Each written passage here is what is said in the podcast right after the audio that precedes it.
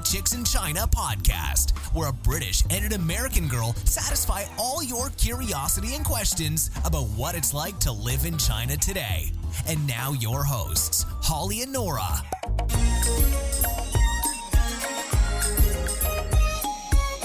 Everybody. Hi, welcome back to another episode of the Two White Chicks in China podcast. Thanks for listening again. Yeah, this is episode one hundred thirty-five.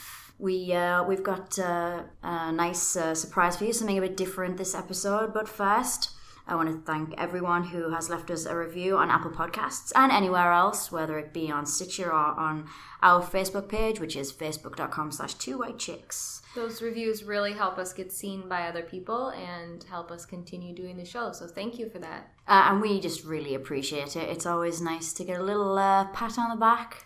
uh, and it's nice to know that actually what we're talking about is, is useful or has been helpful to those of you out there who are interested in Chinese culture or fancy getting yourselves over here to China. I also want to say thank you to our Patreon supporters. For those of you who are new to podcasts, Patreon is a platform where people like Nora and I who create free content, content like videos or um, podcasts, can create a page, and uh, our lovely fans can support us by leaving small donations that will help us produce better podcasts, buy new equipment, which is probably inevitably what what this money will go on to get us some new um, microphones. Thank you for sticking with us through our audio quality. We've been working to try to optimize the sound, but we know it's not studio quality yet.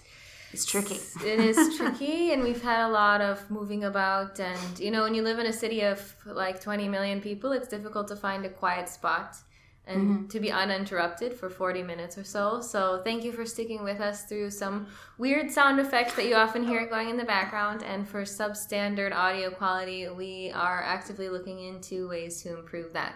So um, I have a fact about China. Ooh. Or it's not a fact, it's a, it's a news article. Um, so the headline is, woman eats instant ramen for three weeks to save up for Singles Day.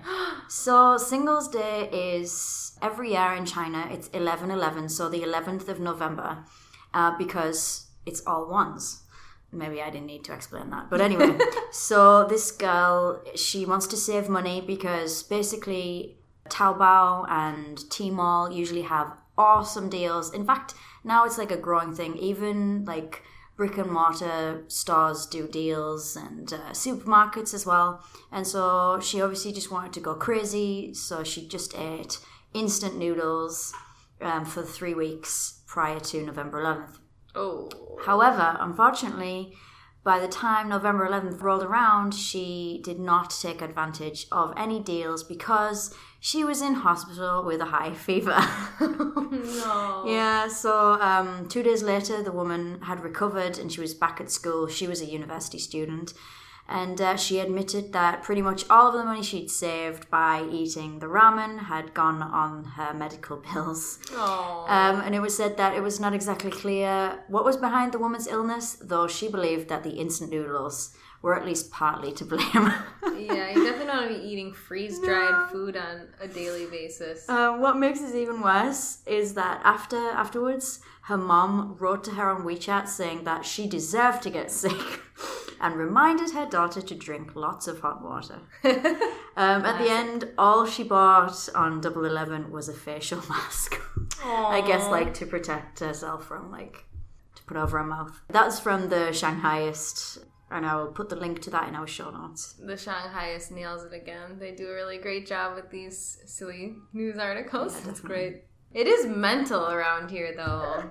Double Eleven, as they call it, Shuang Shi'i. Mm-hmm. It's this like massive, mostly like Holly mentioned, started with e-commerce shopping and now it's expanded. And I think uh, Jack Ma made what, two hundred billion? I don't know. I mean, no, no, insane, insane figures. I can't. Did even I hear that imagine. Right? two hundred billion. Did was Is someone right? who was that talking about it recently? I did hear figures, but I, I haven't seen them myself. Yeah, I haven't seen it. But anyway, every year it's a ridiculous amount of more money than the year before. Yeah. And people, some people start asking the question, how far can this go? Mm-hmm. This year I even heard they were doing it on flights, which is, a f- I mean, I've never heard of that before, but I unfortunately missed that, but good for anyone who, who managed to get a good deal on a flight. Well, they'd also, this kind of offer, these special offers, they do them throughout the year, actually. There's also twelve twelve. So if you missed out, there's still time. uh, okay, so um, our question this week comes from Antonina, and it's uh, she left us a voicemail. If you want to ask us a question yourself, you can go to writtenchinese.com slash voicemail and uh, leave us a question there. So let's listen to this week's question. Hello, ladies. You mentioned that you're running out of questions. So here it is. I'm wondering, how are N G Os doing in China? Like, are they even existing, or everything's governmental? I wonder especially about some movements that maybe the government wouldn't like, or maybe some charity organizations, something like this, or promoting some ideas. I'm wondering how it looks like in China. And by the way, I'm a long-time listener. I adore girls, and mm, your cheerful voices always make my day. So thank you for doing it. And I'm keeping my fingers crossed since you've started the Patreon campaign. I'll think I'll join. Thank you. Thank you, Antonina, for leaving us that question. Mm-hmm. Neither Holly nor I have any experience with doing charity on an organized scale in China, and so we had to call in an expert. Yeah, we like to mix it up a bit, so um, we decided to interview Ronnie, who is about to introduce himself, but he's a local business owner, and he also has started the charity, right? The a Heart for a Heart for China. Uh, and so here he is talking a little more about uh, charities and N G Os in China. Again, you'll have to bear with the audio quality. Yeah. We were actually recording at Ronnie's beautiful little coffee shop slash lounge bar in the middle of the city. So you can hear a bit of background noise going on, but you should be able to glean a lot of insights from his experiences here in China. So listen up. All right, so we are sitting on the patio on a beautiful Shenzhen November afternoon. At Ronnie's bar, we decided to rope in our friend Ronnie here, who is uh, who has been in China for quite some time and who has more experience in this field than we do. He's going to talk to you a little bit about some topics related to our question today. So Ronnie, can you introduce yourself and tell us a little bit about your China story? Okay, so I'm uh, Ronnie. I'm from Belgium. I'm already fourteen years here in China. I did business here. Um, in two thousand fifteen, I founded a charity organization, A Heart for China, which mainly does volunteer work here in China, bring people together, go to an orphan home, uh, old people's home, or disabled children's home. And in three years' time, almost like four years now, we do this already like one hundred five times. So the idea is actually to make people happy. It's not a money-related thing. It's just the time that we are giving actually to make people Uh, feeling um, appreciated. Um, so um, what are some of the differences between how charities look or how they're run in China versus in the West? Yeah, that's kind of a, a tricky question actually if we're talking about China N G Os, um, especially charity. Everything is related uh, to law, and uh, China law is quite strict, uh, most protective for their country, which is uh, understandable here. Um, for foreigners, it's very, very difficult to make charities here in China, especially an N G O, foreign N G O. I think the West is more, uh, more like non-government if it comes to N G Os, charities. China, they say, okay, it's a non-government institution or organization, but at the end, it's also the country which decides uh, which N G O can be allowed or uh, what program that they can run. So it's not really that government doesn't interfere in N G Os. Now this is the country decision that we are not here to criticize their policy. That's just the law in China and we should obey on that. So they have a different kind of view how charities uh, should be run actually. it's interesting too. I wonder, because traditionally China has rejected foreign influence as much as possible, so I think they also try to protect their culture from influences that might come in as a form of charity but actually have ulterior motives. Mm. Um, there's instances of charities around the world who come in, and it's a lot of it is cultural, like propaganda and stuff, and I think China is particularly sensitive about that. Um, what do you see, Ronnie, as some of China's greatest needs? Where where could charity, you think, do its best work for the people? Right now, everybody is actually a little bit focusing on um, education. The social aspect and charity is uh, enormous here in China. Also, the environmental uh, aspect is coming much more in the picture right now. And it comes from big charities like the real Chinese N G Os and also the foreign N G Os, which actually are quite limited since last year. But a new law uh, make it into effect that most N G Os, foreign N G Os, are allowed again to work in China, but not in all fields. Um, so the education, the social factor is uh, all these N G Os are actually allowed, or ninety-nine percent of them. In the environmental part, it's the same, and the how you can say the hot iron that we have here in China is um, human rights, which are at this moment not really uh, allowed for N G Os to enter. Now, this is a tricky question. This has all to do about uh, decision making about the new uh, president, the chairman, actually here in China. But he has his reasons to do that, so it's a big country to manage, um, and it's not that easy if you let everybody do what they want to do. We have one point three billion people here, so at the end we should respect their vision, because like I say, China is not the same as a Western country, and even Europe is not the same as the United States of America or even as Russian. Everybody has its own culture, background, and uh, how they see how they need to run their own country. So as a foreigner living here, I think it's quite understandable. We cannot agree with everything, but the opposite is the same.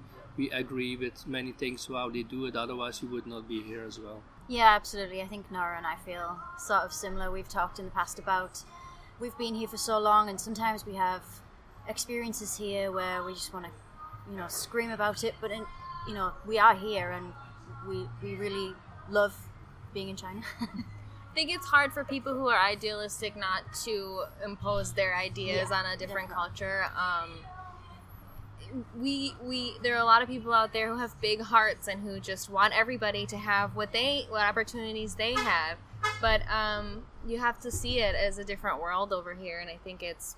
It's not fair to take your own influences and try to force them into this environment, because it, it is, it's totally different. And what may you may see as uh, a negative, a lot of times is a positive here. Living in close quarters together, for example, is a positive in China. You know, we think, oh, look, they're living in such cramped quarters. But actually, a lot of Chinese people will say, oh, wow, I have so, like, I have an opportunity to be around a lot of people. So there's a whole perspective is different. And it's important to keep that in mind, especially when you're doing, you're trying to do good, right? But you have to keep the cultural context in mind. Yeah. Yeah, so on that note, um, Ronnie, if people want to get involved in uh, with charities in China, how would they go about that? Yeah, it depends a little bit uh, what you like to do in charity. If you are Chinese, it's quite uh, easy to, to get involved with any charity organization here in China.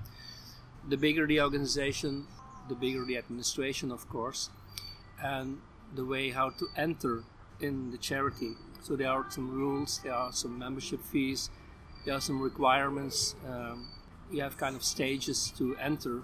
So it's not like to say, okay, uh, I have a complete freedom and what I'm going to do in the charity.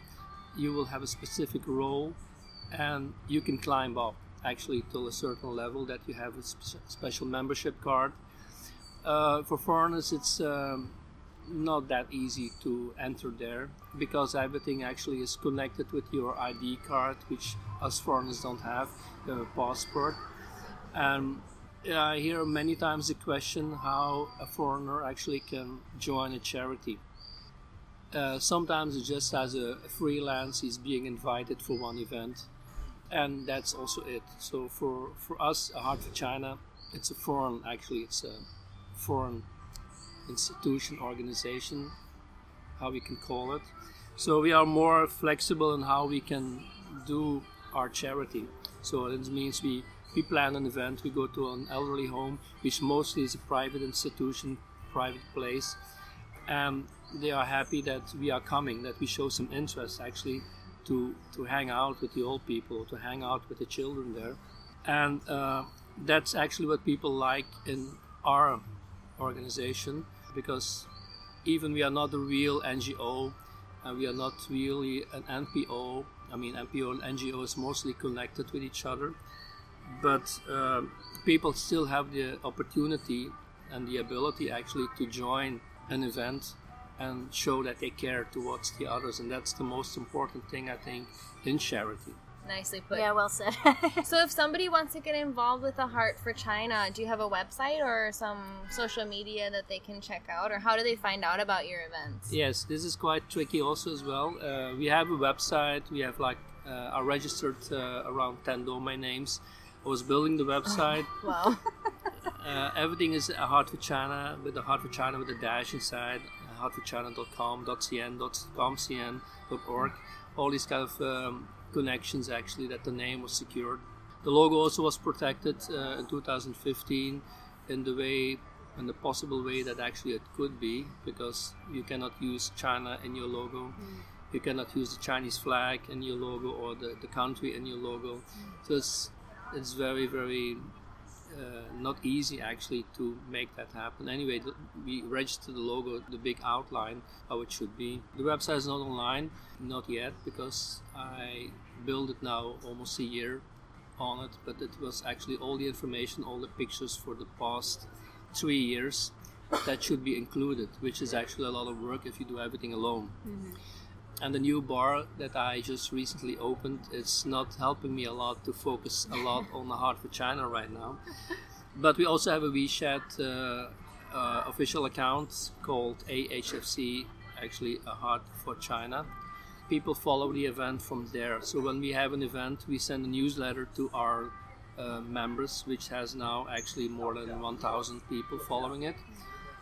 Three years ago, we had another Aizazungo, Um, also a Heart for China WeChat account, which had three thousand members, but it was in Chinese writing, so to make it simple we make it H H F C, uh, so everybody can type that and find us. We will put all the links um, in the show notes at written chinese dot com slash episode one three five. Five, yeah, five. Yeah, one three five. And if you are interested in getting more involved with this charity, A Heart for China, and you don't have WeChat, you can just send us an email to support at written chinese dot com. Just say, I'm interested in Heart for China, and we will create a mailing list for Ronnie to use when his site is launched so he can keep in contact with you in the future uh, for his projects. One last question for you, Ronnie, before we talk about this lovely little bar for a second, because we have to appreciate this, and I'll tell you why in a minute. But um, the last question I have re- related to today's topic is, how have you seen charities change in the fourteen years that you've been here in China? I think charities has uh, changed a lot. There were like uh, five, six uh, charity exhibitions actually, uh, the China Charity Fair, which we actually joined in September for the second time. And last year it was not uh, organized for some reasons. two thousand sixteen was the first time for us, and if I compare that from the first time I visited actually as a as a, a, a visitor in two thousand fifteen, and I che- see how it changed actually since this year, I see charities are really focusing on on money, on collecting money, on fundraising, which is good, so don't get me wrong about that. But I think also if you see If you're going to a fair that actually is concerned about charity, and you see, you enter a hall where you have these big, huge booths that costs one to three hundred thousand R M B to put it up, and there are two or three members of that organization walking around, and it's basically empty. Then I'm asking some questions. Uh, why? Because it looks more like a marketing stunt to promote that I need to be there, mm-hmm. no matter how much it costs, so people can find us. And I find it actually very sad that sometimes like eighty or ninety percent of all donations go to the working costs of a charity organization, and ten percent or even a little bit more goes to the actual cause, what they supported. That's why I saw since twenty sixteen, twenty fifteen to twenty seventeen that the interest from the people around us were less this year than the previous years, and it's like it's more focused on the materialistic part of being a charity than actually the humanitarian part of uh, doing something good here in China. Yeah, that's my personal opinion here. Again, I don't say it's wrong, but there are better ways to actually to do charity in my eyes. Well, if you're interested in improving charity on the ground in China, then definitely get involved with the Heart for China. Mm-hmm. And also just ask questions. I encourage everybody to ask questions, because that's how you find out where the needs really are. Don't assume things that you see out there. Just start asking the people here, where are the needs? What can I do to help? I feel like that's the best way to get in touch with the needs of a culture, is to ask and not just make, you know, random assumptions. Um, what works in another country won't necessarily work here in China, and we find that with lots of different products, services, and, you know, social uh, networks. Thank you, Ronnie, for sharing your experiences you. with us. We were totally out of our ballpark. We, we had no idea how to answer this question. You really helped give us some insights.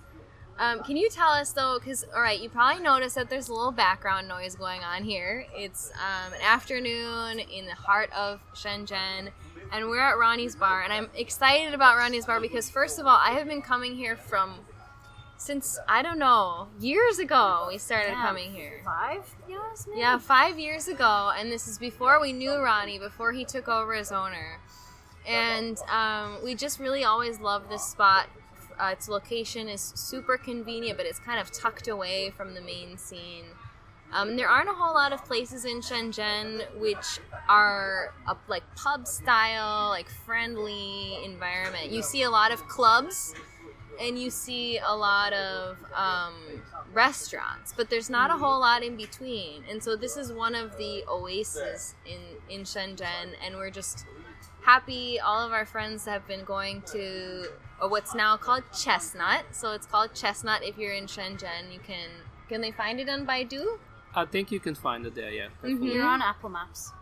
Yeah, that's already good. Yeah, so we'll also put a map, little map for it in the show notes too, and a link to the address if you're curious to visit Chestnut. I really suggest that you do, because it has an amazing, amazing selection of Belgian beers, and it's one of the few places where you'll be greeted by people that you've seen before.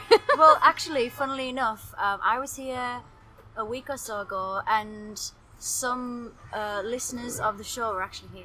Oh, wow. Yeah, yeah. That's amazing. Nice. So, shout out if you're in Shenzhen. Come to the Shangmi-Hu metro station, exit A, and you'll see the bar across. That's right. It's the official Two White Chicks in China hangout. You'll see the, big, you'll see the sign for Chestnut and the, the chestnut leaf on the wall. If you want to learn more about the bar, you have a group, right, on WeChat? Yeah, um, we have a group uh, called Chestnut nineteen eighty-four Launch Bar. The idea actually why I made or took over the Chestnut here, uh, because I think it was a great meeting place for my charity members. I always was uh, wondering how I can bring my people together, because we don't have an office, we don't have uh, staff that actually working for our charity. It's just a complete volunteer thing. And uh, it fits completely in the idea what I had in mind for A Heart for China, and the opportunity passed along here. Uh, I think about it. I made the proposal to the previous owner, Tom, and and here we are. I mean, it's not an easy thing to make it happen, but at least uh, we are starting somewhere, and it's a, a haven for even for other charities to drop by. and to know more nice people here. Great, yeah. Well, uh, Ronnie, again, thank you for joining us. Thank you. Yeah, uh, and we hope that you've uh, learned some things about charities and N G Os in, Ch- in China, and we hope that you uh, listen again to the next episode. Bye. Bye. Bye-bye.